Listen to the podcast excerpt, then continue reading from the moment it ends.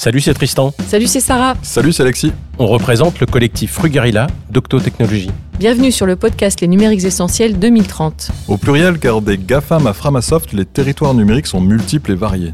Essentiels pour questionner nos usages et en finir avec le gâchis de ressources numériques. Et deux mille trente pour garder en tête les enjeux futurs, à la fois lointains et proches. À chaque épisode, nous invitons deux personnes pour éclairer un thème. Bonne écoute.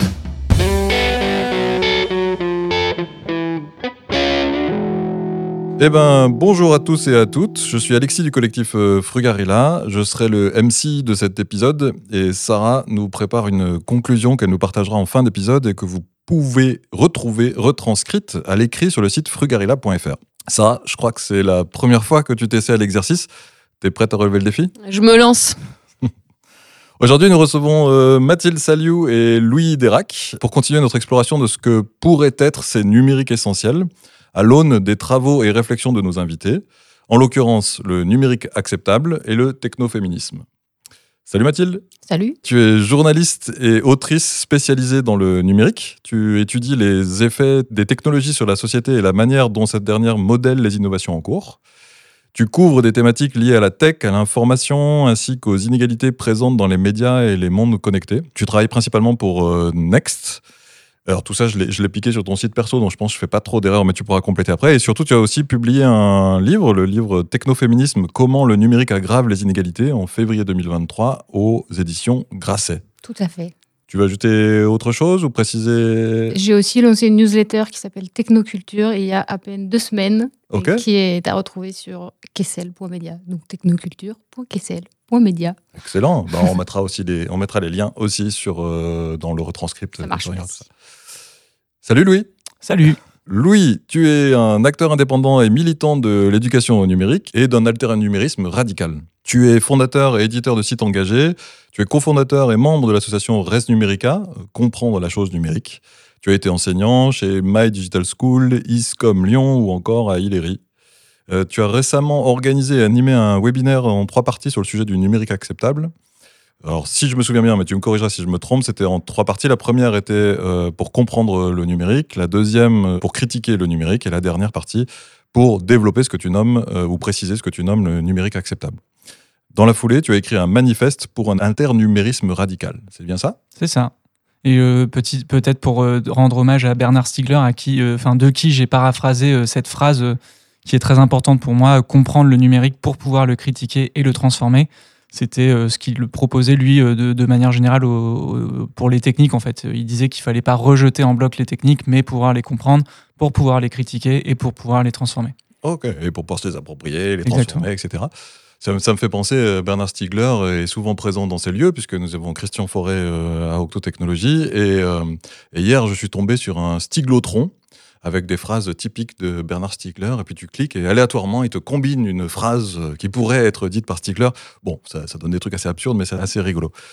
Donc, pendant la préparation de ce podcast, on s'est dit qu'on allait découper nos échanges, en gros, en deux parties, peut-être qu'ils ne dureront pas tout à fait moitié-moitié, mais, mais voilà, en deux parties. Une première partie dédiée au partage de vos constats et réflexions, et une deuxième partie dédiée bah, plutôt à comment mettre tout ça en œuvre euh, ou en pratique, que ce soit aux échelles individuelles, collectives euh, et ou politiques. Donc on va commencer cette première partie et je vais proposer qu'on commence par toi Mathilde. Raconte-nous ce qui t'a amené au technoféminisme, quels constats, quelles indignations, quelles observations t'ont amené à écrire ton livre.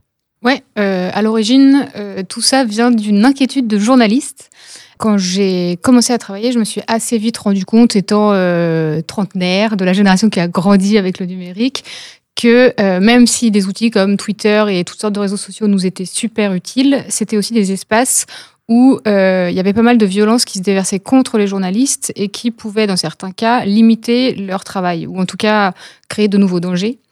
Et ce que je constatais, puisque à l'époque j'étais membre d'une association qui s'appelle Prenons la Une et qui vise à une meilleure représentation des femmes et des minorités dans les médias et dans les rédactions, okay. C'est que tous les journalistes pouvaient être victimes de ce type de violence, mais les femmes et les minorités, elles étaient victimes d'une violence supplémentaire. Donc par exemple, euh, les journalistes en général, quand ils écrivent quelque chose qui ne plaît pas à leur public, euh, le public peut les critiquer et les qualifier de faire un mauvais travail, d'être vendus au grand capital ou que sais-je. Mais les femmes euh, et ou les minorités, en plus, il va y avoir des agressions sur leur corps. On les rabaisse à leur identité de genre. on les rabaisse à leur origine sociale, ethnique ou que sais-je, euh, ou à leur identité euh, sexuelle. Et donc, à chaque fois, il y a un surplus d'insultes hyper violentes qui n'étaient pas du tout maîtrisées. Donc, à la base, je suis partie de, la, de, okay. de, de ce problème. Donc, plus journalistique, en fait. Enfin, en tout cas, dans, dans, dans le, début, l'exercice. Ouais. Okay. Au tout début, c'était vraiment un truc... Euh, je voyais euh, des collègues qui avaient ce type de problème et on savait pas... Enfin, on cherchait des solutions à leur apporter en tant qu'association. Mm-hmm. Euh, et donc, je commence à tirer le fil. Quelles sont les, so- les solutions contre la cyberviolence ?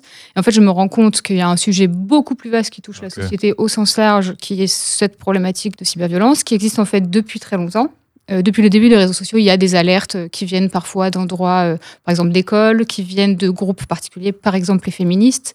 Mais ça n'a jamais été pris au sérieux, ai-je envie de dire, déjà à l'époque, autour de deux mille dix-huit, puisque nous, quand on cherche à fournir des outils pratiques pour euh, permettre à nos collègues de se protéger, on n'en trouve pas de super efficaces. Donc, partant de là, je me pose la question de pourquoi est-ce qu'il n'y a pas d'outils de mécanique de protection ? Comment ça a été construit les réseaux sociaux ? Okay. Donc, je me pose la ah, question des outils. Tu commences à lancer cette enquête, ok. Ouais. Exactement. Sachant qu'en euh, parallèle, moi, je suis journaliste euh, numérique, donc là, je vais raconter tout ça beaucoup au prisme des réseaux sociaux, mais souvent, ça alimente mes réflexions sur plein d'autres types de technologies mmh. qui appartiennent au monde numérique, quoi. Les outils, je me rends compte qu'en fait, ils sont construits de manière absolument pas aussi neutre que ce que les constructeurs nous disent. Et donc, typiquement, que sur les réseaux sociaux, euh, ils orientent tout à fait le type de contenu qu'on voit. Ils l'orientent notamment en termes de, de qualité. Mm-hmm. Quand Francis Haugen a sorti plein, plein, plein de documents internes à Facebook, on s'est rendu compte, par exemple, on le savait déjà un peu, mais ça a apporté de nouvelles preuves que les algorithmes de tri de l'information qu'on reçoit sur Facebook, Insta ou ailleurs poussent, en particulier sur Facebook, plus les contenus euh, énervants, clivants, avec cette sensibilité irritante, si je puis dire, que les autres. Donc forcément, des contenus de type haineux, de type insulte du prochain et tout ça, en fait, ils étaient propulsés beaucoup plus loin que des contenus beaucoup plus euh, posés, réfléchis, euh, sympathiques, euh, okay. bonne ambiance et tout ça. Et donc, toute cette question de, autour des outils m'a ensuite aussi poussée à réfléchir à qui avait construit ces outils. Et donc là, ça m'a aussi euh, ouvert tout un pan de réflexion sur comment ah. est construite l'industrie du numérique. Et donc, de discuter notamment, c'est, c'est pas le seul angle possible, mais pour mon livre, effectivement, je me suis concentrée là-dessus, de la question de genre dans l'industrie du numérique, puisque donc les chiffres sont assez flagrants. En gros, on dit que euh, dans le monde occidental, trois quarts des personnes qui travaillent dans l'industrie numérique sont des hommes, un quart sont des femmes. Mais en réalité, dans ce quart, il euh, y en a une bonne partie qui sont plutôt dans les fonctions support, mmh. R H, juridique, euh, tout ce que vous voulez. Et donc, en fait, parmi les gens qui construisent les outils qu'on utilise au quotidien dans le monde numérique, c'est plutôt de l'ordre de seize pour cent de femmes et tout le reste sont des hommes. Ce qui pose donc cette question de...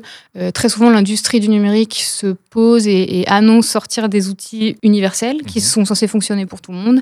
Et en réalité, rien que si on prend l'angle homme-femme, euh, bah, on peut largement en douter puisqu'elles sont assez peu représentées. Mais en fait, partant de là, on peut ensuite élargir la réflexion à plein d'autres types d'inégalités qui existent dans la société. Euh, voilà. Ouais, donc un cheminement, euh, et j'avais pas conscience de, de partir de la condition plutôt de journaliste, de tisser tout ça et de mener ton enquête et d'aller voir comment ça se passait, décrypter tout ça. Ça a pris combien de temps, ce cheminement-là, en gros, entre le moment où tu t'es dit tiens, un truc, et puis jusqu'à l'écriture de ton livre ? Bah, le cheminement complet que je viens de faire, là, je, c'est, c'est au fil de l'année passée que j'ai, j'ai réussi à le retracer D'accord, complet. Okay. La, les questions journalistiques, je me les suis posées dès deux mille dix-huit, okay. euh, deux mille dix-sept, deux mille dix-huit même. Après, le livre lui-même, j'ai proposé le projet en deux mille vingt, je pense, et j'ai, j'ai principalement profité des périodes de confinement, pour être parfaitement honnête, pour l'écrire et creuser mes questions. Et je l'ai fini euh, quelques mois avant sa publication euh, okay. dernière. Ok, excellent. En tout cas, je trouvais qu'une bonne partie du livre est sur les constats et sur... Enfin, euh, et moi, je me suis énervé à toutes les pages. Euh, et en plus, dans un contexte dans lequel on parle déjà de, de Pardieu, avec en plus un président qui peut potentiellement... Euh, ouais. euh, bah, je, je, voilà, je, moi, je trouve que la lecture de ton livre, ça remet les choses en place.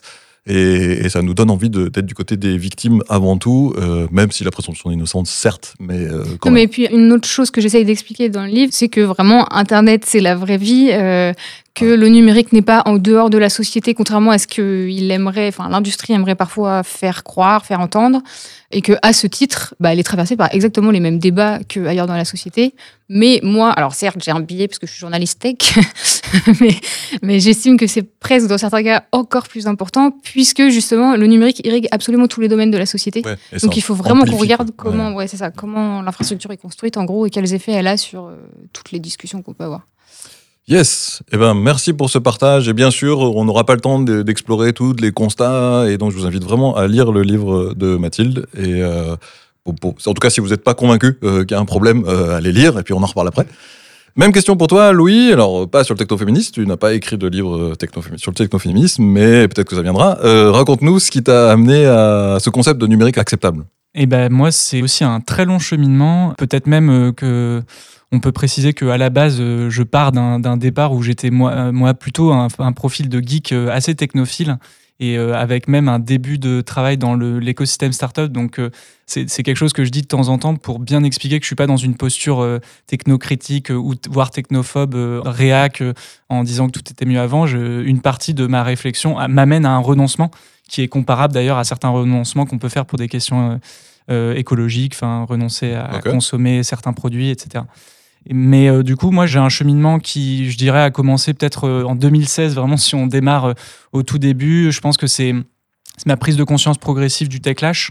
Euh, en tout cas, c'est comme ça que je l'explique euh, après coup. Euh, donc, rappelons affaire Snowden en deux mille treize, Cambridge mmh, Analytica mmh. en deux mille seize. Euh, on commence à se rendre compte que le vernis euh, du numérique magique, utopique, euh, craque. Ouais. Et donc, il craque chez moi, il craque elle, il se okay. fissure. Euh, voilà, donc ça c'est, c'est un début, hein. Je me souviens que par exemple j'ai quitté Facebook en deux mille seize okay. euh, pour ça en fait, hein. Entre autres, hein, données personnelles, c'était plus possible quoi.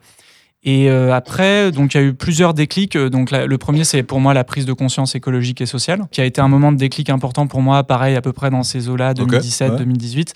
Et un second déclic, ça a été une opportunité en fait pour moi de donner mes premiers cours. Tu as dit que j'étais okay, enseignant, ouais. Et en fait le fait de donner ces cours pour moi qui n'est pas du tout une formation euh, intellectuel euh, qui m'a pas du tout fait lire des livres, euh, et cetera. Ça, m'a, ça a été pour moi l'occasion de faire un peu un rattrapage okay. et donc de passer plusieurs mois euh, à potasser euh, de la sociologie, euh, de, de l'anthropologie, enfin vraiment de rentrer dans, les, euh, par le, dans le numérique par les sciences humaines et sociales. Euh, voilà, donc euh, sciences de l'info, euh, com, sociaux, anthropologie, donc voilà. De, et donc... Euh, Tout ça m'a a donné du corps en fait à des intuitions que je commençais à avoir sur ce justement ce craquellement euh, mmh. euh, ce, de, des utopies un peu du numérique initial. Et donc ça, ça m'a amené vers la, le, la réflexion technocritique. Donc c'est peut-être okay, quelque chose dont okay. on pourra parler. Mais moi, mon angle d'entrée, euh, c'est la technocritique. C'est pas euh, le technoféminisme ou c'est pas le, le librisme, donc le, oui, le mouvement ouais. du logiciel libre, hein, qui est plus technocentré. Moi, c'est vraiment une, une entrée plutôt par l'extérieur.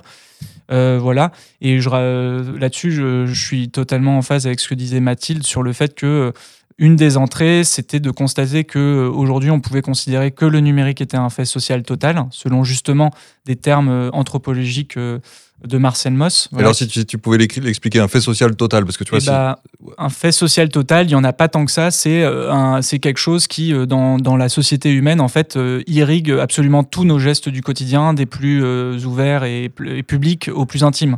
Et donc, c'est un petit peu ce que tu disais, Mathilde, sur le fait que ça amplifie finalement les, les, les, les discriminations et les inégalités existent et le numérique les, les amplifie par le fait. Ça, et puis surtout le fait que c'est vraiment partout et que même si on n'est pas... Euh, par exemple, si on est âgé et qu'on n'aime pas le numérique, ouais. on aura quand même des problématiques parce que, euh, par exemple, toute l'administration publique est en train de se numériser. Enfin, en gros, il n'y a, de... a pas moyen de... Il n'y a pas moyen de se, se protéger. De... Ouais. Okay. Okay. Aujourd'hui, euh, ce sont des algorithmes qui euh, choisissent l'affectation euh, des études étudiants, euh, enfin des futurs étudiants, ce sont des algorithmes qui choisissent les taux euh, de nos prêts bancaires et donc des algorithmes codés euh, principalement par des hommes. Et je, je me souviens qu'à l'époque où Apple avait sorti euh, sa carte, euh, ouais. euh, des, des, des études avaient montré euh, que euh, voilà, à salaire égal, euh, vie égale, une femme avait un taux bien plus important. Même dans des couples voilà. en communauté de biens et donner dix à vingt fois plus d'argent à des, aux hommes qu'aux femmes. Ok, ouais. euh, et ça, c'était biaisé par les données historiques, si potentiellement, je me souviens bien. Oui. Il y avait beaucoup c'était de ça. Apple et Goldman Sachs, et ça avait fait du bruit, parce qu'il y avait un des cofondateurs d'Apple qui avait fait le test, je crois, et qui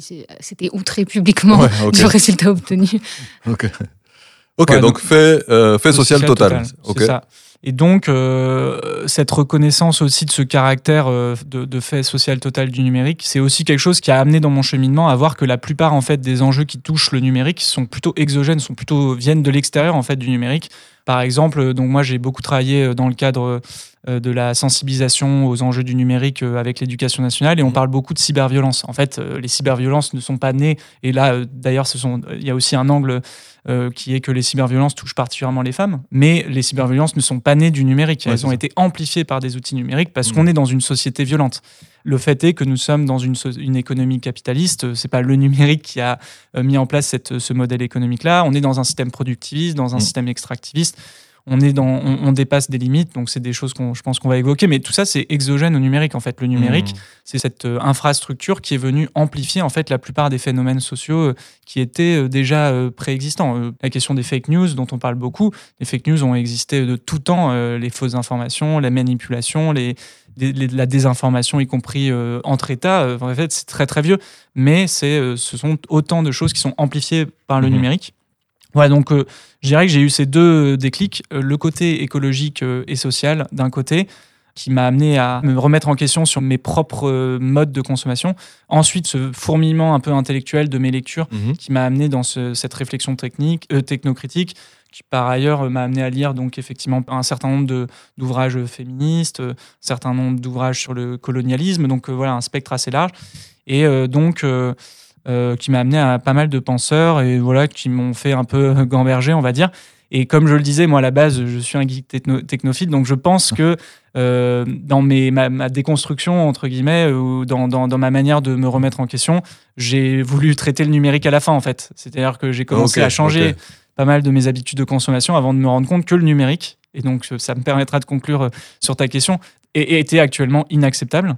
Et okay. donc, j'étais, donc, ce qui m'a amené à formaliser le terme de numérique acceptable, c'était que j'étais à la fois arrivé à ce constat que le numérique actuellement était inacceptable et que donc il allait falloir moi-même et sans doute la société qu'on change nos comportements, mmh, donc mmh. en nombre d'outils, en type d'usage, et cetera Et euh, c'est venu euh, aussi de, mon, enfin, de, de la popularisation du terme numérique responsable dans mes mmh. écosystèmes euh, technocritiques, mmh. euh, alternuméristes euh, naissants.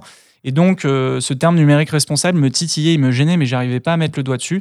Et en fait, pour le coup, c'est la lecture d'un hors-série de Socialterre. Donc, euh, okay. euh, bonne lecture, mais sur euh, un manuel d'autodéfense intellectuelle avec un article sur ah, la, oui. la, la politique okay. des oxymores, okay. en fait, qui m'a vraiment... Euh, mis le doigt sur ce qui me posait problème, en fait, c'est que le numérique responsable, c'est un terme qui est un oxymore.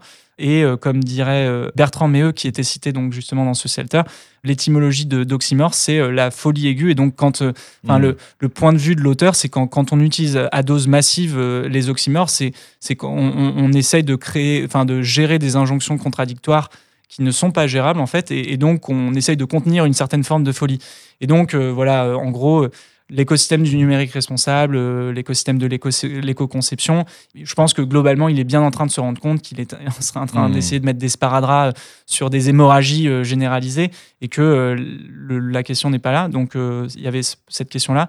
Il y avait un deuxième sujet, moi, qui me posait euh, question, c'est que le numérique responsable est très basé sur les questions de soutenabilité, surtout écologique, pas trop sociale et humaine. Ouais, c'est-à-dire qu'on peu, pense moins ouais. dans l'écosystème ouais. Green I T, et cetera.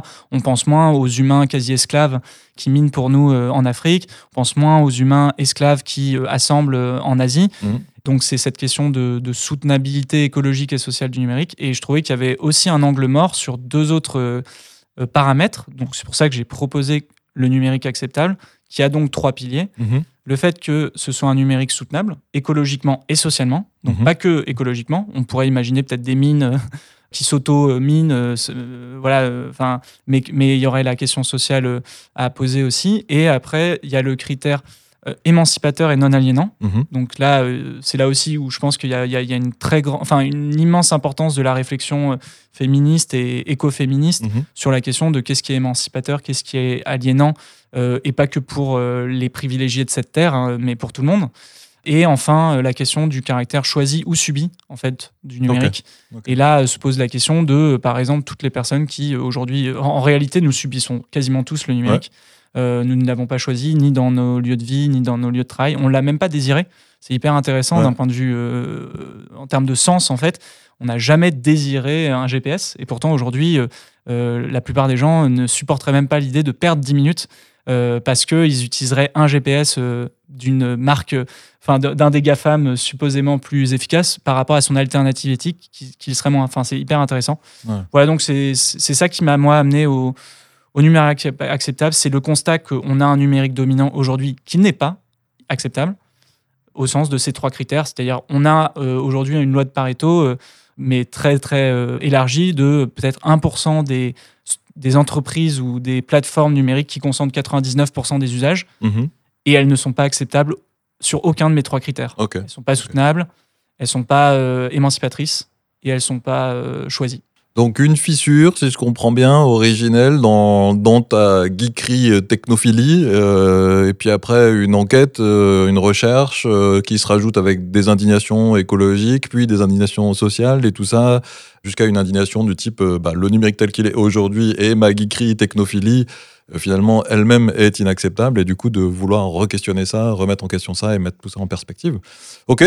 Et tu nous as déjà décrit euh, ce qu'était... Euh, on va peut-être y revenir un petit peu, parce que je voudrais justement revenir euh, vers toi, Mathilde, parce que dans, dans, ça, là, c'était en gros les constats en ultra abrégé, ce qu'on, ce qu'on s'est dit, donc l'historique. Mais euh, Mathilde, dans, dans ton livre, tu proposes... Tro- alors, à, à la fin, tu proposes trois lignes de fuite euh, pour un technoféminisme, donc en gros pour, pour euh, faire mieux, en tout cas essayer oui. de faire mieux. Euh, les, donc, ces trois choses sont la vulgarisation par l'éducation... Je, je le reformule comme ça, c'est pas tout ouais. à fait écrit comme ça, mais la vulgarisation par l'éducation, le care ou, ou la question du lien et, et la décentralisation du pouvoir.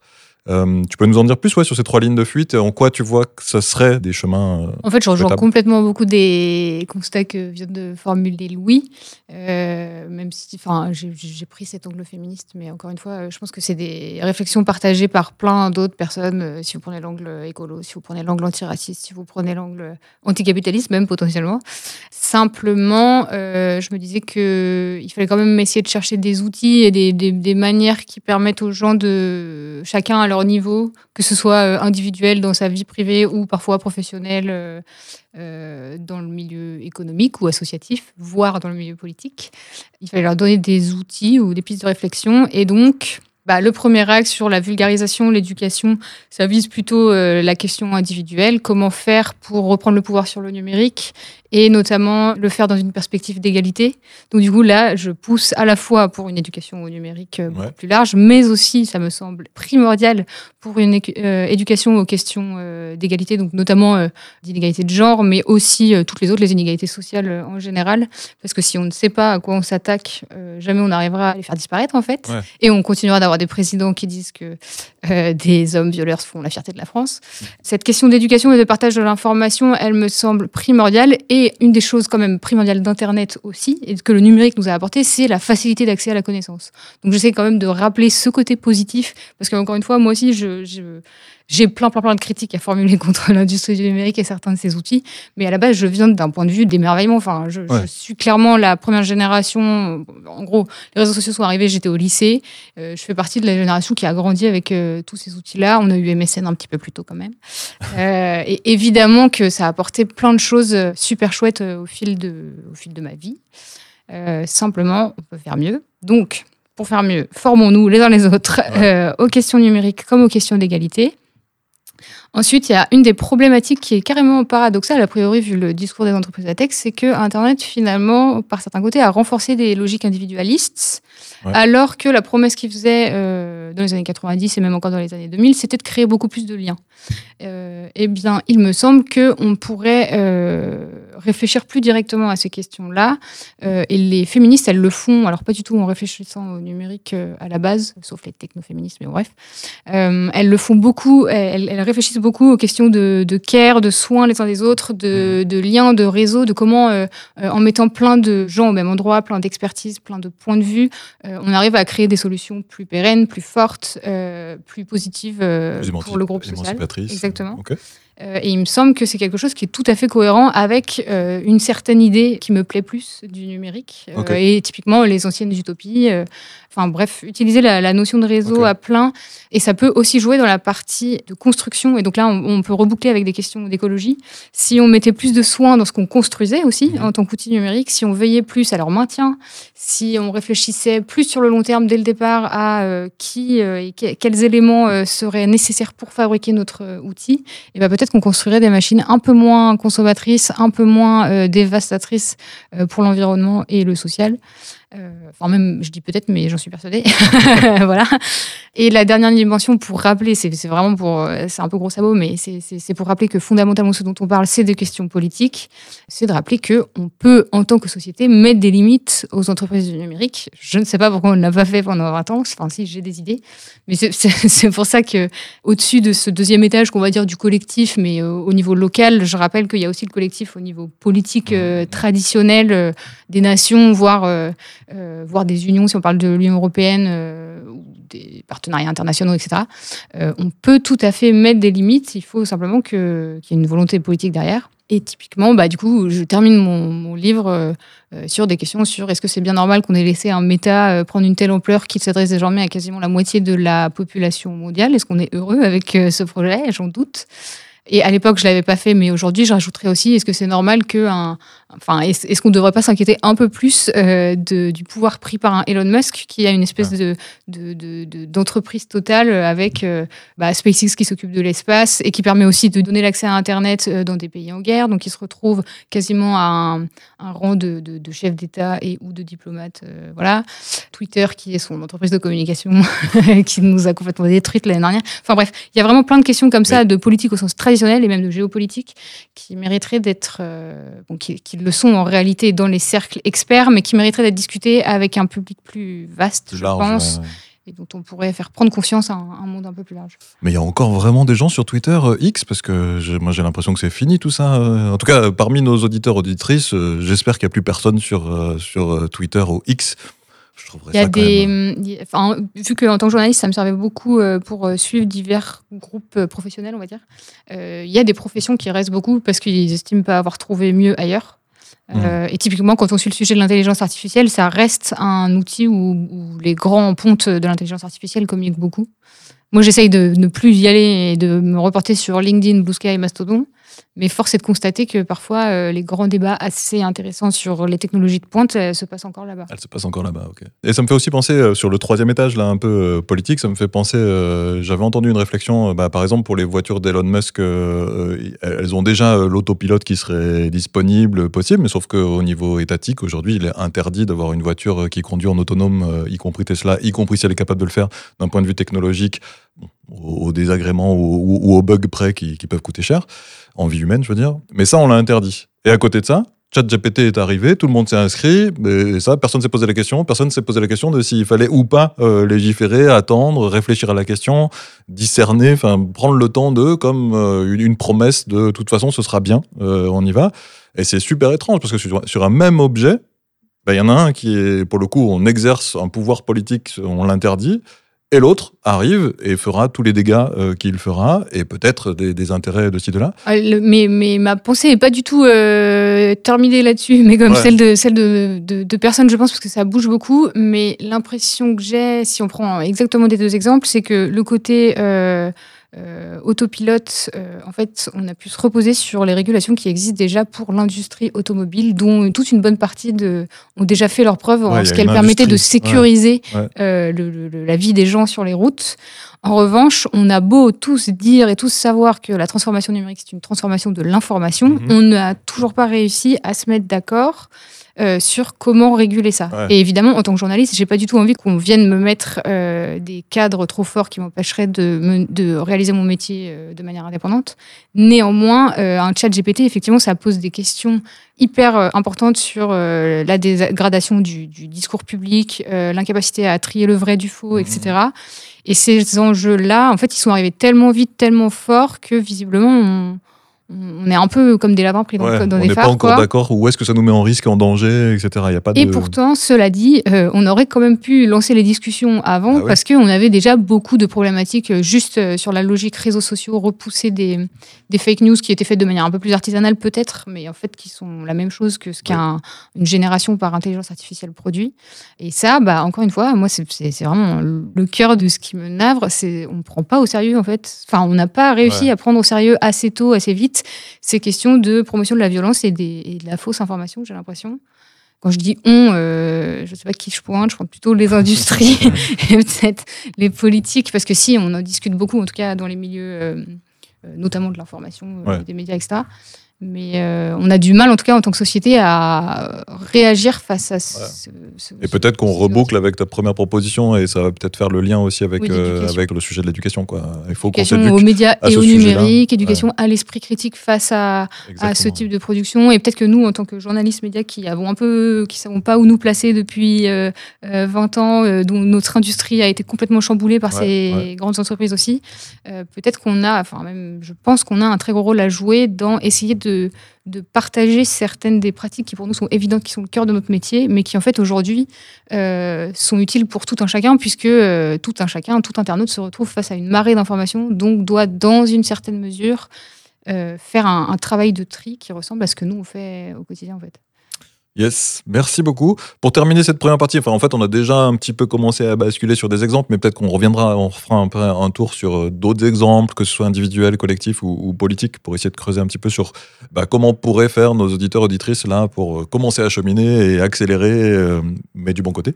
Euh, donc, pour terminer cette première partie, pour, euh, si je viens vers toi, Louis, est-ce que tu peux nous donner un peu, nous donner un peu à voir Euh, un peu plus en détail, tu l'as commencé à l'explorer tout à l'heure avec les trois piliers, mais ce que, ce que c'est qu'un numérique acceptable, pardon. Et aussi, si tu fais une différence, puisque tu as écrit après euh, le manifeste Alter Numérisme Radical, si tu fais une différence entre les deux ou pas, ou c'est la même chose fin...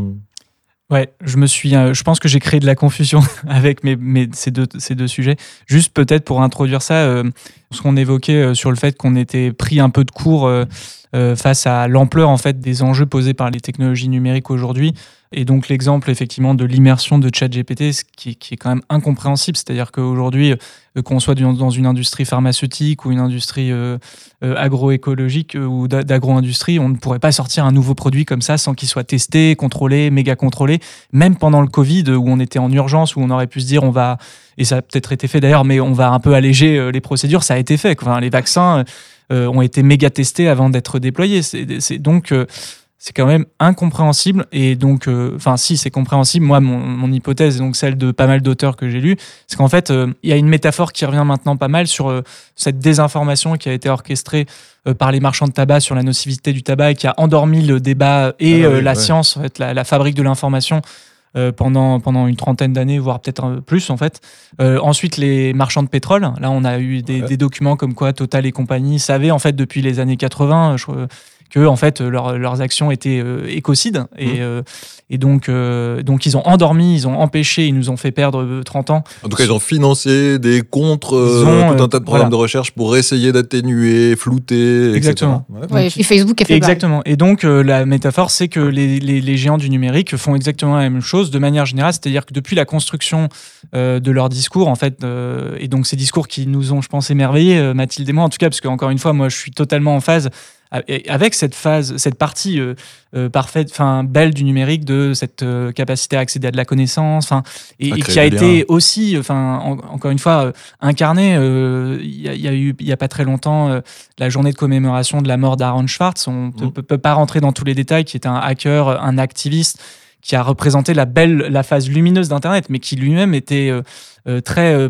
prescient sur ce qui allait se passer en fait, donc sur cette euh, remise en coupe réglée par euh, le pouvoir économique. Et donc là, je reviens sur ce que je disais avant, c'est-à-dire que ce sont des choses exogènes au numérique. C'est en fait euh, un monde capitaliste, un monde euh, extractiviste, euh, et cetera. Et donc, euh, donc sur cette métaphore, euh, voilà, les, les, les géants du numérique ont créé une histoire où le numérique était neutre, où la technologie était neutre, où il euh, n'y avait que des choses euh, belles et où les États ne devaient pas interférer aussi. Hein, un mouvement oui, libertarien oui, ouais. euh, très fort. Euh, il faut rappeler, je n'ai pas les chiffres, mais qu'ils dépensent euh, des milliards en lobbying. Ouais, donc ouais. là encore, euh, ils jouent sur nos politiques. Donc je veux dire, ce n'est pas totalement par hasard ouais, aussi ouais. qu'on se retrouve à avoir un lancement de ChatGPT qui, encore une fois, devrait nous scandaliser tous. C'est incroyable que quelque chose qui a autant d'impact sur la société puisse être lancé comme ça, à, dans le monde, échelle, à grande échelle, comme ça. Enfin, et puis là, et... cette nouvelle tendance qui, à mon sens, n'était pas aussi prononcée il y a cinq ans, mais qui là devient vraiment flagrante, de ceux qui construisent les technologies disent « elles sont extrêmement dangereuses, mais donc laissez-nous travailler dessus ». Pour qu'on puisse créer le, voilà, les garde-fous. Ouais. Et enfin, non, ça, ça n'est pas cohérent. Et les pourtant, euh, ce que dit aussi le mouvement technocritique, donc ça va m'amener à l'alternumérisme radical, c'est que pourtant, le principe de précaution existe. On sait oui. interdire des technologies bah oui. en avance, ouais. même si peut-être que, tant pis, ce serait trop bien, les O G M, on a dit non. Ah ouais. Il euh, y a eu des luttes, donc euh, attention, ça ne s'est pas passé aussi euh, ah, totalement euh, de manière... Enfin euh, voilà, les politiques euh, gentils euh, qui se sont dit « Ah oui, les O G M, peut-être quand même que... » Voilà, mais il y a le clonage, on a certaines technologies où on a été capable de dire non, on a aussi des exemples où de technologies on est revenu en arrière, donc ce, ça fait partie de l'apport de l'histoire des technocritiques de dire aussi que le progrès n'est pas linéaire, c'est pas une flèche qui avance, il y a, il y a des sauts en avant, en arrière. Voilà. Et donc, c'est vrai que tu me fais, tu me fais penser à, euh, comme tu parles des O G M, là, je, là, en t'écoutant, je me dis, mais où sont les faucheurs volontaires de ChatGPT ? euh, bah, on, on les attend, on les cherche, alors, euh, où est-ce qu'ils sont ? Il y en a, il y a okay. eu un livre de Nicolas Selnick sur les technolutes. Ils sont deux co-auteurs okay. qui ont documenté les technolutes, donc qui sont très variés, et cetera. Et donc justement, moi, c'était pour m'inscrire dans cet écosystème des technocritiques et okay, des lutteurs, ouais, hein, ouais. en fait, euh, que j'ai proposé l'alternumérisme radical, en partant okay. du constat qu'en fait, euh, l'alternumérisme, aujourd'hui, euh, on était quasiment tous alternuméristes. Donc ce terme, lui aussi, s'est égalvaudé. C'est-à-dire que en fait, même, euh, entre guillemets, notre gouvernement, qui n'est pas très euh, critique, technocritique, on peut le dire, Euh, et alternumériste dans le sens où ils souhaitent un autre numérique que le numérique dominant. Ouais. Par contre, il okay. ne euh, faut pas se mentir, euh, ce ne sont pas pour des raisons euh, éthiques, ce sont pour des raisons plutôt économiques. Euh, encore, souveraineté, souveraineté euh, ouais. et cetera. Et donc là encore, euh, il ne faut pas se mentir, le Digital Services Act et le Digital Market Act qui rentrent en application ne sont pas euh, des lois pour euh, créer un numérique plus éthique, ce sont des lois pour euh, déverrouiller la concurrence euh, qui est aujourd'hui verrouillée par les, notamment les, les multinationales américaines, donc les GAFAM, avec l'idée de donner de leur chance à des potentiels champions européens. C'est, voilà. ouais. Donc en fait, on est un peu tous alternuméristes, et moi j'ai été très marqué par un petit livre ouais. contre l'alternumérisme, dont je conseille la lecture, puisqu'elle met des baffes à tout le monde, euh, de tous euh, autant que nous sommes, y compris euh, des alternuméristes euh, un peu plus musclés que donc, euh, notre gouvernement, euh, qui, comme je le dis, est lui-même alternumériste, mais quand même... Euh, Euh, un peu mou, mais voilà, il y a des baffes qui sont mises à Bernard Stiegler, okay. des baffes qui sont mises au mouvement libriste, des baffes qui sont mises au mouvement euh, de, du Green I T. Mais de... des baffes pour faire plaisir, ou des baffes que tu, dans lesquelles tu, tu te reconnais? Alors, aussi moi, je me suis retrouvé pas mal hein, dans cette, ce terme de critique, parce que, encore une fois, euh, le, effectivement, le, le mouvement du logiciel libre a beaucoup d'angles morts sur le okay. fait qu'ils euh, ne sont finalement pas euh, forcément contre une numérisation de la société tant qu'elle se fait sous le logiciel libre. Donc, euh, on voit qu'il y a un, un certain nombre d'angles morts. Le mouvement du Green I T, j'ai un peu évoqué, euh, il a des indicateurs qui sont des indicateurs un peu d'ingénieur, mais d'une certaine manière lui-même, il n'est pas dans une logique de dénumérisation ou de mmh. démantèlement. Il est vraiment dans une logique d'éco-conception, mais pas du tout dans une remise en question de l'infrastructure, ce qui est très difficile d'un mmh. point de vue euh, ingénieur. Il y a le mouvement des, de tout, tout, tout justement les acteurs de l'éducation numérique, de la médiation numérique, de l'inclusion numérique qui accompagnent ce qu'on appelle les fracturés du numérique, les exclus. Voilà, et qui sommes un peu les pansements de la numérisation de la société et qui mmh. jouons du coup euh, aussi le jeu de la... Donc euh, voilà, il y avait... Donc c'était un peu dur parce que fallait-il carrément un livre pour critiquer les mouvements alternuméristes qui sont quand même tous ouais. en général de bonne volonté euh, et donc tirer contre son propre camp. Bon, sur les méthodes peut-être qu'on peut... Mais en tout cas, moi, moi il m'a fait beaucoup de bien ce livre. Et donc, il m'a radicalisé. Et c'est, c'est qui l'auteur si jamais tu... euh, C'est Julia Lenné et Nicolas Alep. Parce que ça m'évoque, euh, bah, du coup, pour la question féministe, puisque c'est celle que je connais le plus, euh, pendant très longtemps, j'ai trouvé très intéressant la question des biais pour la critique de l'intelligence ouais. artificielle, euh, dire euh, l'I A, ça euh, embarque des biais qui sont déjà présents dans la société, si on n'en a pas conscience, ça peut les renforcer, et cetera. Et l'autre jour, euh, je tombe sur les écrits de Ambre Dava, qui est une euh, chercheuse en éthique de l'intelligence artificielle, je crois, euh, ou au minimum en intelligence artificielle, et qui explique euh, en quoi ça peut parfaitement servir à un discours technosolutionniste aussi. Donc j'ai l'impression que c'est très proche de... Ah oui, mais c'est totalement ça. Ces critiques-là sont tout à fait valides, ouais. et en fait, euh, peut-être que le livre est utile, parce que c'est que depuis récemment que je... Ouais. comprend le, bah, le, le la moi perso je conseille la lecture de ce livre. Je pense que je l'ai lu au bon moment, on était en plein confinement, j'étais dans, dans ma phase de, de grosse introspection à nouveau sur euh, phase de recul ou écriture, ça ouais, dépend c'est ça, okay. c'est ça. Et donc euh, en revanche euh, le terme alternumériste je le trouve justifié parce que là pareil si on fait un peu, moi j'aime bien en ce moment travailler les termes hein, vous l'avez compris ouais. numérique responsable, numérique acceptable. Et donc, alternumérisme, c'est bien sûr tiré de l'altermondialisme, altercapitalisme. Euh, je ne suis pas anti-numérique, je suis donc alternumériste, ça me va. Par contre, j'ai voulu euh, ouais. rajouter le, la, l'adjectif radical pour marquer une différence un angle, une avec posture. Peut-être l'alternumérisme qui peut être plus ou moins mou. Et donc, pour histoire que ce ne soit pas totalement mou et flou, j'ai fini par formaliser un manifeste pour okay. un alternumérisme radical qui permet de, d'être une base de réflexion. Et donc, vraiment, là, l'objectif, c'est de trouver une ligne de crête parce qu'en fait, il existe énormément de gens qui sont contre le numérique et les technologies. Le problème, c'est que ça regroupe énormément de personnes ouais. très différentes. Ouais. Et ça va des techno... Alors, je n'aime pas le terme de technophobe, mais, mais bon, pour, pour, par simplicité, ouais. de technophobe, réac, voire transphobe, voire euh, euh, raciste, voire euh, d'extrême droite, en fait, ouais. voire ouais. fasciste, ouais. Euh, qui sont dans un, une naturalisation du « c'était mieux avant ouais. », la nature. En fait, on, il faudrait revenir à l'état de nature, et cetera. Et donc, je voulais vraiment... Euh, pas, euh, pas tomber, pas pas tomber dans, cette, ouais. euh, dans ce truc-là. Donc, j'ai voulu formaliser un certain nombre de choses dans ce manifeste. Et pour faire le lien avec le numérique acceptable, la première euh, phrase de ce manifeste, c'est que l'alternumérisme radical, il vise à développer un numérique acceptable. Okay. Et, et mais... ce numérique acceptable, comme je le disais, c'est ces trois piliers. Euh, ouais, ouais. Et dans ces trois piliers, il y a pour moi... Mais là aussi, je suis comme Mathilde, mais c'est, c'est totalement en réflexion tout ça. Hein, donc, euh, ça chemine et...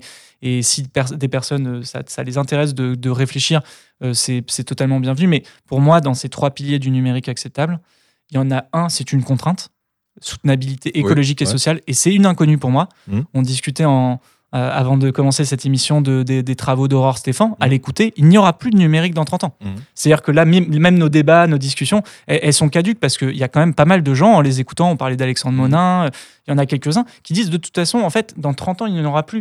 Et il y en aura tellement plus qu'il faudra choisir entre mettre de, de l'électronique dans nos I R M euh, pour continuer de soigner des malades ou continuer de faire des smartphones. Donc euh, là, moi, je ne mesure pas. C'est, là, pour le coup, c'est du travail d'ingénieur, de faire des calculs de qu'est-ce qui est soutenable. Est-ce que c'est soutenable d'avoir tous un smartphone ?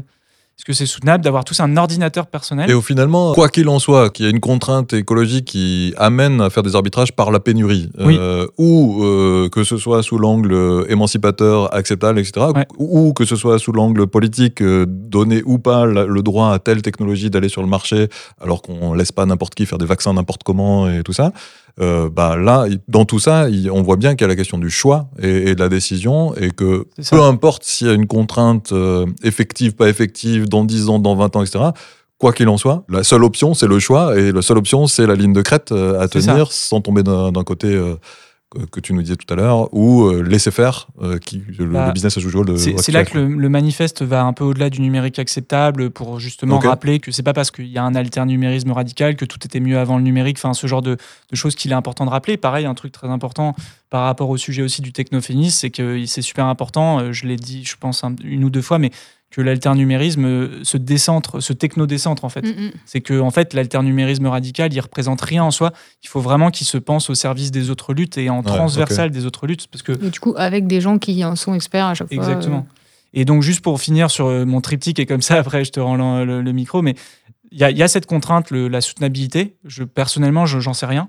Euh, parce qu'à côté de ça, tu écoutes euh, bon, d'autres personnes d'un autre camp du type Laurent Alexandre que j'écoute de temps en temps pour penser contre moi-même, qui dit qu'il n'y a aucun problème de matières premières parce que dans, dans quarante ans, on ira miner des astéroïdes euh, ou Mars, vous voyez, et Elon Musk, euh, ils sont totalement dans ce, cet état d'esprit-là.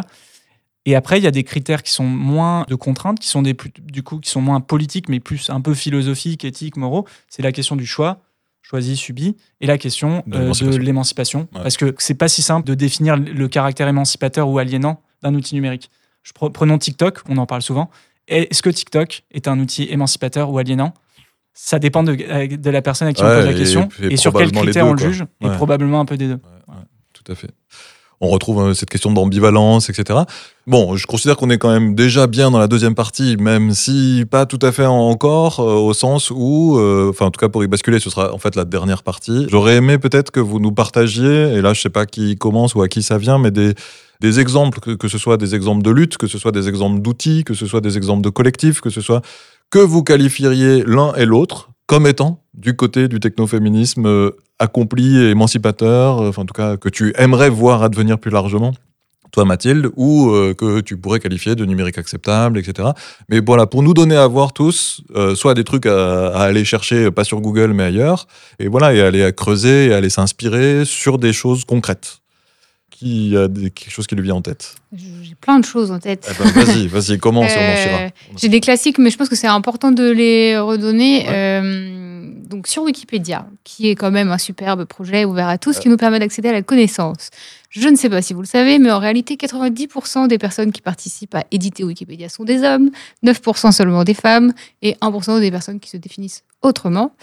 L'autre grand chiffre, c'est que, que je, dont je suis moins sûre malheureusement, c'est que quelque chose comme soixante-dix pour cent des personnes qui participent viennent des pays occidentaux, donc il y a aussi un énorme ouais. déséquilibre, bah parce que en gros, euh, des gens euh, issus euh, d'Afrique, d'Asie, euh, et même peut-être d'Amérique latine sont moins représentés euh, parmi ceux qui participent à mettre le savoir sur cette encyclopédie partagée. Et donc le résultat, c'est que, par exemple, si je reprends la question femmes-hommes, euh, dans les biographies disponibles, il n'y en a que dix-sept pour cent qui parlent de femmes, alors que nous sommes la moitié de la population.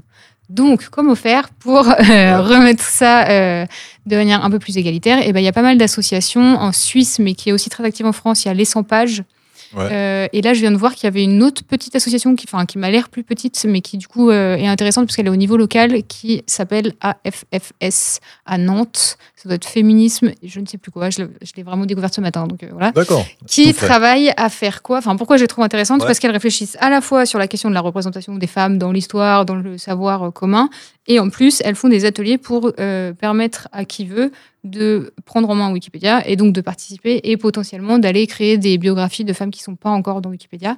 Donc, il y a le double côté euh, Je euh, fais... éducation plus large euh, au numérique, notamment à Wikipédia, et éducation plus large aux questions d'égalité, puisque euh, je ne sais pas si vous en avez conscience, mais en gros, il y, y a de plus en plus de livres sur le fait que euh, dans notre histoire, on a eu tendance à pas mal effacer euh, les femmes, alors qu'elles étaient bien présentes, elles ont bien participé à l'histoire. Euh, donc ça, je trouve que c'est des initiatives assez intéressantes.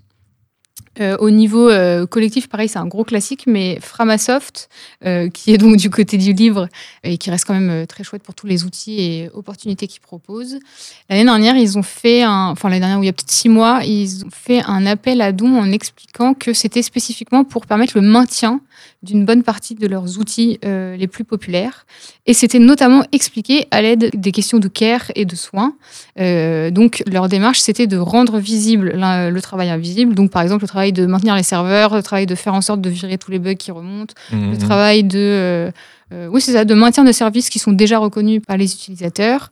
Et leur, leur campagne a plutôt bien fonctionné. Et je trouve que ce, cette action très spécifique de Framasoft, qui à part ça fait plein, plein, plein, oui, d'autres choses, chose illustre en tout cas très bien comment euh, bah, la pensée féministe peut servir euh, le travail numérique au quotidien. Okay, ouais. Et puis euh, comment de manière concrète, en fait, ça a aussi des, du coup, des impacts potentiellement euh, euh, sur les questions de soutenabilité, et cetera. Parce que, encore une fois, si on réfléchit à comment faire durer et maintenir nos outils numériques sur le long terme, on aura a priori euh, moins besoin d'en recréer des nouveaux euh, et potentiellement de les faire recréer par des ouais. entreprises privées qui seront euh, moins... Et si on les optimise, ça pourrait tourner aussi sur des, du matériel plus ancien. Exactement. On sait que c'est un... Ces questions-là euh, okay. vraiment se recoupent, je pense. Euh, et bon, là, c'est mes deux premiers exemples. On verra comment... Ok. Toi, Louis, t'en as d'autres qui... Alors, moi, c'est pas tant des exemples, c'est des niveaux d'action. Enfin, okay. Mais globalement, ouais. le message, c'est de vraiment politiser le numérique. Partout, okay. partout, partout, euh, et de, de comprendre beaucoup mieux les enjeux, en fait. Donc, euh, souvent, euh, comme je l'ai dit euh, à plusieurs reprises, ça dépasse la question numérique. En fait, on est dans, dans, dans un moment de, de, d'urgence écologique et sociale où, en réalité, il faut politiser pas mal de sujets et comprendre les enjeux de pas mal d'autres sujets. Et quand je dis politiser, c'est euh, de, de, de se renseigner, d'éduquer et ensuite de passer à l'action, hein, développer le pouvoir d'agir. Euh, donc euh, un autre de mes critères un peu de ligne de fond, c'est l'éducation, en fait. Vraiment, euh, okay. on a besoin de beaucoup plus de gens euh, et beaucoup plus de, d'espace d'éducation, que ce soit éducation nationale, éducation supérieure, enfin enseignement supérieur, éducation populaire, qui fassent ce travail, non pas de, de, de faire ingurgiter des savoirs, hein, ce qui est un peu l'éducation d'avant, à des, à des élèves, et qui reproduisent, en fait, le, ou en tout cas qui ralentissent le, l'évolution des mentalités. On a vraiment besoin de nouvelles méthodes pédagogiques qui permettent une éducation politique qui s'assume, pas partisane, mais politique, et donc critique, technocritique et émancipatrice. Donc vraiment, ça, c'est un truc très important, et je pense qu'on peut tous un peu y contribuer à différentes échelles, et en tout cas y aspirer. Et après, pour moi, bon, peut-être que je les développerai pas tous pour qu'on ping-pong un peu, mais il euh, y a trois niveaux d'action qui sont un peu les trois niveaux traditionnels quand, quand on parle de lutte ou d'action. C'est à l'échelle individuelle, à l'échelle collective et à l'échelle, enfin collective et politique, et peut-être même à l'échelle un peu philosophique, enfin de, de réflexion. À l'échelle individuelle, c'est vraiment de s'interroger sur le sens de tout ça, en fait. Et là encore, ça dépasse totalement le numérique, mais c'est des questions hyper intéressantes, en fait, de mesurer euh, sa dépendance au numérique. Encore une fois, ça fait que quinze ans qu'on a des smartphones. Et aujourd'hui, c'est un des objets euh, qu'il serait le plus difficile de perdre, en fait, de se faire voler. Euh, euh, de mmh. perdre.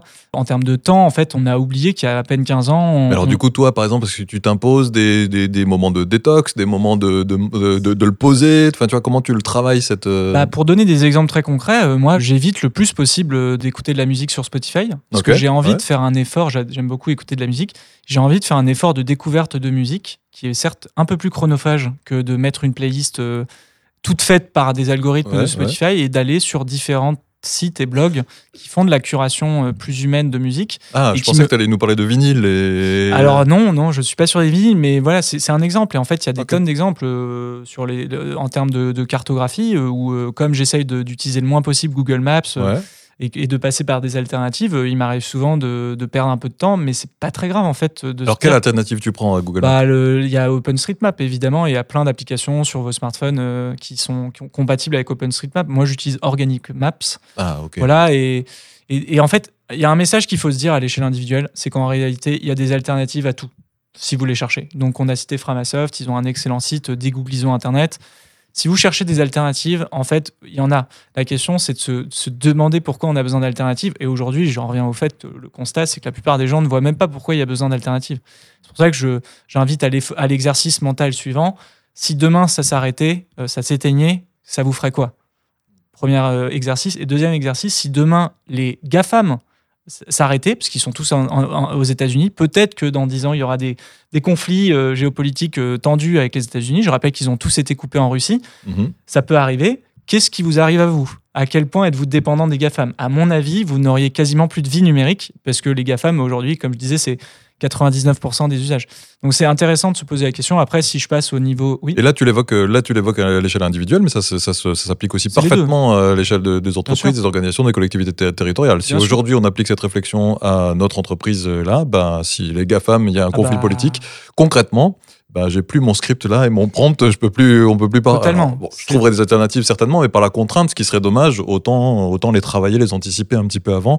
Dans un précédent podcast, on avait, je, je finis sur cette métaphore, on avait utilisé l'idée, plutôt que d'attendre une crise, qu'elle soit politique, écologique, sociale, enfin, peu importe, bah, c'est sympa de s'entraîner euh, avant ces crises et, et euh, on avait c'était, c'était Sébastien Ocaziran dans un précédent épisode qui parlait de la, la métaphore du, du campement. Avant de partir en longue randonnée euh, en solitaire avec son sac à dos, c'est quand même bien de camper à côté de chez soi euh, pendant un ou deux jours pour voir si j'ai bien le bon sac à dos, les bons outils, et cetera. Et ben là, un petit peu dans cette même idée, ce que j'entends, c'est ça, c'est de se, de, de se préparer à, euh, par des exercices un petit peu ludiques, d'entraînement, à se dégafamiser, de limiter ses dépendances et Travailler sa même, résilience. Travailler fait. sa résilience, trouver les alternatives euh, qui font du sens pour soi, pas systématiques. Ok, super. Un, un exemple tout bête, ouais. hein, euh, en fait, on a, on a tendance à oublier à quel point, euh, à chaque fois qu'on a un outil plus rapide, euh, celui d'avant, euh, on ne se rendait pas compte à quel point il était lent. Et euh, pourtant, donc pareil, nous, on a grandi avec Internet. Euh, on, on a quand même vécu un moment avant la fibre où, bon, peut-être qu'on attendait... Ce beau un peu... bruit de, ouais. de la D S L. Sans parler du modem. Bah, qui peut nous le faire, parce qu'on l'a déjà fait dans un précédent podcast, le bruit du, du modem. Euh, moi, je peux pas. J'ose pas. Euh... Ok, ok, ok.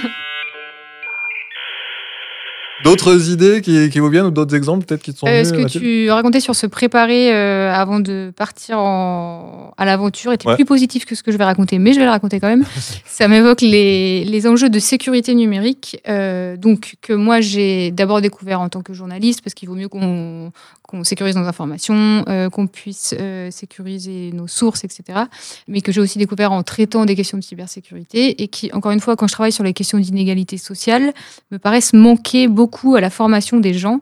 Euh, typiquement, tout ce que j'ai appris sur comment protéger mes données personnelles, ouais. et cetera. Alors, il y a plein d'activistes qui font en sorte d'essayer de rendre les choses évidentes pour le grand public, mais force est de constater que ça ne marche pas trop. Et du coup, une de mes hypothèses supplémentaires en écrivant Technoféminisme, c'était que si je prenais cet angle très pratico-pratique euh, des inégalités femmes-hommes, je pouvais l'illustrer de problématiques très concrètes, et dernièrement on en a eu pas mal, euh, avec la fin euh, du droit à l'avortement au niveau ouais. fédéral aux États-Unis, par exemple, on s'est rendu compte que plein d'outils du quotidien utilisés par les femmes devenaient des armes contre elles, euh, que ce soit juste euh, leur application euh, de suivi de règles, donc euh, un calendrier en soi euh, sur lequel elles marquent euh, ce, ce qu'elles ont besoin de marquer, mais parfois aussi euh, leurs historiques de navigation euh, sur les, les moteurs de recherche, les groupes auxquels elles appartiennent, sur les réseaux sociaux, et cetera, il est arrivé à plusieurs reprises que la police euh, demande aux GAFAM euh, les données concernées pour pouvoir mettre, faire des, des dossiers et lancer des enquêtes euh, et ensuite euh, les mettre en garde à vue. C'est arrivé parce que les GAFAM, elles n'étaient pas obligées de donner ces données. Et d'ailleurs, on a vu dans d'autres ouais. cas qu'elles refusaient de céder ces données. Mais dans ce cas précis, elles les ont filées parce qu'elles ont dû se dire euh, à quoi bon, euh, à quoi bon s'embêter, quoi. Ouais.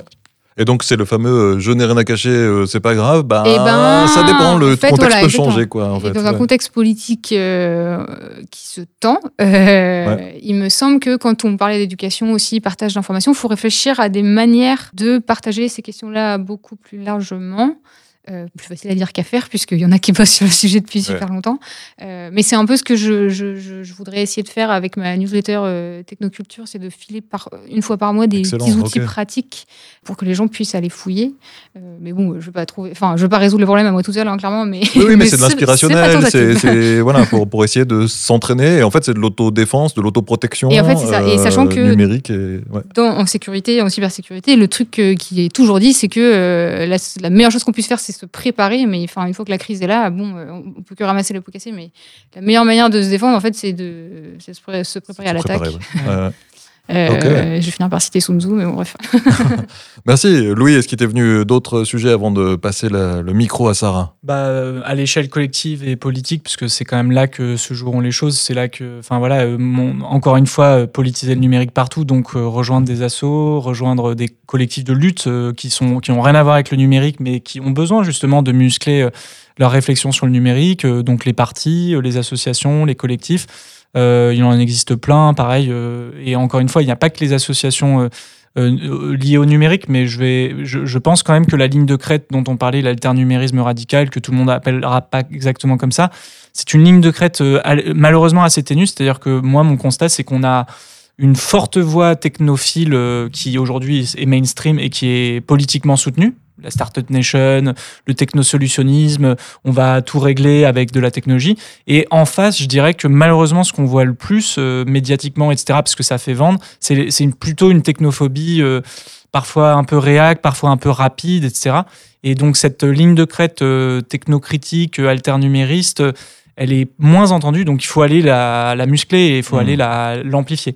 Et après, euh, en fait, il y a plein de choses qu'on peut faire euh, ensuite à l'échelle politique. Si on s'en donne les moyens, euh, on pourrait totalement repenser les modèles économiques. Euh, euh, imaginez, encore une fois, petit exercice de pensée, imaginez qu'on interdise la publicité ciblée.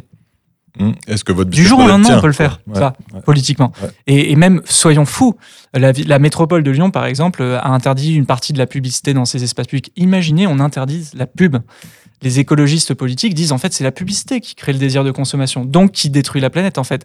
La publicité, c'est ce qui nous fait consommer ce dont on n'a pas besoin. Donc on pourrait débattre beaucoup plus longtemps de la publicité, mais juste imaginez ce que ça voudrait dire rien que d'interdire la publicité ciblée pour le modèle économique de la plupart des, des, des plateformes, et donc ce que ça obligerait comme changement, ce serait incroyable. Il y a des gens qui pensent à la socialisation des infrastructures numériques. On pourrait dire que, par exemple, on, so- on, on communise ou, euh, ou on socialise, donc on, re- on re-étatise une partie des infrastructures critiques du numérique qui sont aujourd'hui, encore une fois, plutôt accaparées par les GAFAM, les câbles sous-marins, euh, les câbles qui maillent le territoire, certaines infrastructures logicielles dont on est de plus en plus dépendant et qui sont très peu développées. Voilà, c'est des exemples comme ça de choses qu'on peut faire, mais plutôt à l'échelle politique. Mais, ouais. mais vous voyez, c'est... Ouais. C'est pas une utopie, c'est, on pourrait le faire, mais il faudrait, euh, il faudrait que ce, ça rentre à l'agenda et qu'on ait des... Il faudrait qu'il y ait des collectifs, il faudrait qu'ils s'organisent, il faudrait l'éducation, on retombe sur Exactement. ce côté-là, il faudrait que ça se diffuse. Et que... Bah, moi, je trouve ça, pour, pour finir sur cette question éducative, j'avoue que je suis frappé, encore une fois, qu'on on ait en ce moment une hausse de la surveillance dans notre pays. Et pour revenir avec ce que tu disais sur le fait que le contexte peut changer, enfin, on est quand même ouais. face à une menace politique qui arrive d'élection en élection sur peut-être un parti d'extrême droite qui arrive au pouvoir. Bon, quasiment tout est là, technologiquement, pour un état de surveillance totalitaire. Enfin, je veux dire, là, il faut, c'est pas pour se faire peur. C'est qu'en fait, parce que bon, on a plein de, les gens ont plein d'urgences, donc c'est pas une critique, mais par manque peut-être d'éducation, de sensibilisation au caractère éminemment politique des enjeux du numérique, on, on a laissé faire petit à petit, euh, bah, encore une fois, euh, un numérique subi mmh. et qu'on peut, peut-être qu'on va finir par vraiment payer euh, cher. Quoi. Des pots cassés, quoi.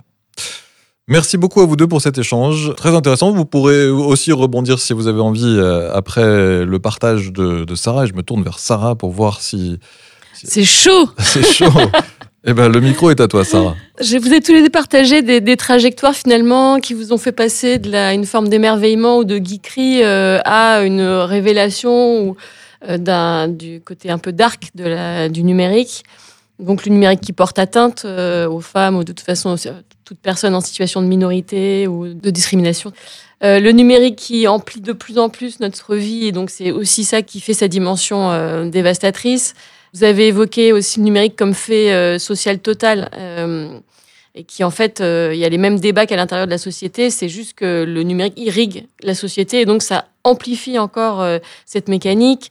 Euh, vous avez parlé aussi du numérique comme amplificateur des phénomènes sociaux existent, préexistants, et du numérique dominant qui n'est, aujourd'hui n'est plus acceptable. Donc en gros, euh, ce cheminement un petit peu, j'espère que je ne vous trahis pas trop dans cette synthèse, qui vous a ouvert quelque part les yeux sur euh, la face ouais, cachée de ce numérique euh, et a un peu cassé vos, vos rêves d'enfant. Et je me suis beaucoup reconnue aussi dans, dans ça. Moi, je me suis mis très tard au numérique et je ne suis pas de la même génération. Donc j'ai moins eu ce cheminement. Alors, vous avez aussi proposé des solutions face à, à tous ces constats. C'est notamment, bah, l'un à l'autre, vous partagez ce, cette notion autour de l'éducation, qui a moyen de reprendre le pouvoir dans une perspective d'égalité, en, en formant mieux autour du numérique et de la notion d'égalité derrière, à former à l'esprit critique aussi, pour sortir un peu de cette façon de gober euh, voilà, ce qu'on reçoit comme matière via le numérique, en étant en conscience par rapport à ça. Mathilde, tu as évoqué aussi dans ton bouquin, et de nouveau là, la question du care. Effectivement, en fait, d'utiliser la, la face euh, vertueuse finalement du numérique, parce que c'est, vous avez aussi évoqué le fait qu'on peut s'appuyer, tirer le fil de tout ce qui euh, a aussi, est positif dans la mise en lien, dans la diffusion de, de contenu euh, euh, qui peut être utilisé, euh, se retourner euh, pour un numérique qui a plutôt de la valeur. Et... Euh, Voilà, et de remettre la, la partie un peu lumineuse d'Internet euh, au service de... Et puis, il y avait un troisième sujet aussi euh, pour toi, Mathilde, qui était euh, qu'en tant que société, on peut mettre des limites. En fait, quand on se rend compte qu'effectivement, qu'un Elon Musk ou un Meta euh, prend une amplitude euh, tellement monstrueuse que ça peut avoir la même puissance, que ça a déjà aujourd'hui quasiment la même puissance qu'un État, bah, en tant que, que société... Et c'est aussi là-dessus que vous avez conclu quelque part, hein, sur toutes les actions hein, qu'on peut qu'on peut mener euh, en s'inscrivant dans des assos, dans une action politique, pour euh, quelque part euh, euh, devenir acteur et éviter d'être euh, en, subir euh, les situations qu'on qu'on a en face négative du numérique. Toi, euh, Louis, tu as parlé de tout ce qui est une, cette approche alternumériste radicale. Justement, pour faire un peu contre-pied à tout ce qui est alternumérisme, qui devient presque mainstream, en fait, dans le... et que même le gouvernement s'en empare euh, en disant qu'il faut avoir une autre approche euh, du numérique. Et donc, cette, euh, radic... c'est cette radicalité aussi qui te mène vers cette notion de numérique acceptable, dans lequel tu mets à la fois euh, la notion de soutenabilité, à la fois, et, et bien en prenant l'aspect écologique et social. Tu y ajoutes aussi le côté émancipateur et non aliénant, c'est des choses que recroise aussi ce que tu, ce que tu dis, bien sûr, Mathilde, et le caractère choisi du numérique, enfin, en gros, qu'on ait la main sur, sur le sujet. Tous les deux, vous recroisez de toute façon à travers ce que vous partagez à peu près les mêmes concepts. Je pense qu'il n'y a pas de grosse... même si c'est formulé peut-être différemment ou sous un, pas sous le même prisme. Et qu'évidemment, l'alternumérisme, il est en transversal de toutes les autres luttes, effectivement, féministes, antiracistes. Vous avez aussi partagé quelques exemples. Tu parlais, Mathilde, du Wikipédia, qui, en fait, il n'y a que neuf pour cent des femmes qui contribuent sur Wikipédia. Alors, évidemment, c'est une petite reveal pour moi. Euh, et qu'on ne parle qu'à dix-sept pour cent de femmes. Ça, c'est moins une surprise, je dirais, parce que, voilà, c'est, on est, c'est une banalité presque. Et qu'en revanche, face à ça, il y a des assos, notamment ce que tu as repéré à F deux S à Nantes, ou les cent pages en Suisse, qui euh, travaillent à éduquer, là encore, euh, à Wikipédia et à amener des femmes à contribuer. Tu as donné d'autres exemples, notamment Framasoft, mais je vais aller un peu plus vite sur les autres. On est revenu sur la fin à tout ce qui était, là encore, la nécessité de développer l'éducation, l'éducation populaire, d'en mettre l'esprit critique au, au cœur de, de tout ce qu'on fait.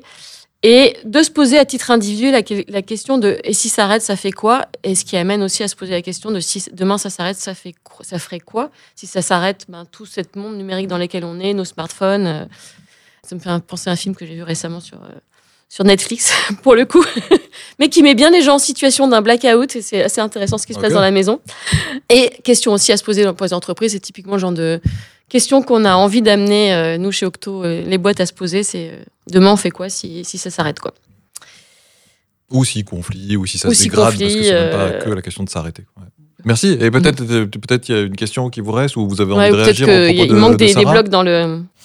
Euh, et j'avais un truc tout à l'heure, mais ça m'est sorti de la tête. Ça t'est sorti de la tête. Et ben alors on peut te... un peu. Bah, moi, je trouve que l'exercice n'était pas, était pas facile et que c'est, c'était vraiment très, très chouette. En tout cas, euh, moi, je, je me suis beaucoup reconnu dans ce que tu as dit. Donc, merci. On pourrait parler des... Moi, je sais qu'on je pourrais parler, et avec vous, notamment des heures de ces sujets. Il y, y aurait juste peut-être un truc où j'aimerais conclure, parce que en ce moment, je, je réfléchis beaucoup à la question du logiciel libre. On n'en a pas autant parlé qu'on aurait dû, ouais, parce que ouais. c'est un, c'est un monde qui, là encore, mérite vraiment d'être connu, soutenu, euh, rejoint, euh, voilà, financièrement. Enfin, c'est, c'est, c'est vraiment une belle euh, alternative, pour le coup, euh, en termes de, de, de modèle économique et de questions de propriété intellectuelle, hein, par rapport, là encore, au numérique dominant. Pour moi, c'est pas du tout suffisant, donc je vois vraiment le, le, le logiciel libre comme un moyen De, de, de cet alternumérisme ou de ce numérique acceptable et pas du tout comme une fin. Et notamment parce que, enfin, il y a plein de raisons à ça, mais notamment le logiciel libre, pour moi, il ne change pas euh, la caractéristique fondamentale d'un ordinateur qui, que je pense qu'il faut qu'on n'oublie pas. C'est qu'un ordinateur, y compris nos smartphones, puisque un smartphone, c'est un ordinateur. Un ordinateur, ça a deux fonctions de base. C'est stocker de l'information sous forme de, de nombres, c'est pour ça qu'on dit le numérique, et de la calculer. Et donc, de cette façon-là, elle surveille, elle crée de la standardisation et elle encode la société. Et c'est pour ça qu'elle l'amplifie. Et donc euh, là-dessus, enfin pour moi, c'est vraiment une des choses où il y a la question technoféministe ou ou euh, des, des des questions de minorité, et cetera. Il faut vraiment se dire que l'ordinateur est une machine à, à standardiser le monde et l'intelligence, les intelligences artificielles sont l'échelle d'après qui amène à binariser le monde. Et je pense que là, c'est vraiment un sujet qui devrait nous occuper. Et ce logiciel libre ou pas libre, ça ne changera rien à ces deux caractéristiques. Éminemment politique. Donc s'éduquer, politiser. Merci beaucoup Sarah de t'être jetée à l'eau. Euh, merci beaucoup Louis et Mathilde merci pour cet beaucoup. échange. Merci. À bientôt. Voilà, cet épisode est terminé. Vous en trouverez plein d'autres sur frugarilla point f r. Et si vous préférez l'écrit ou les rencontres, foncez aussi sur frugarilla point f r. À bientôt.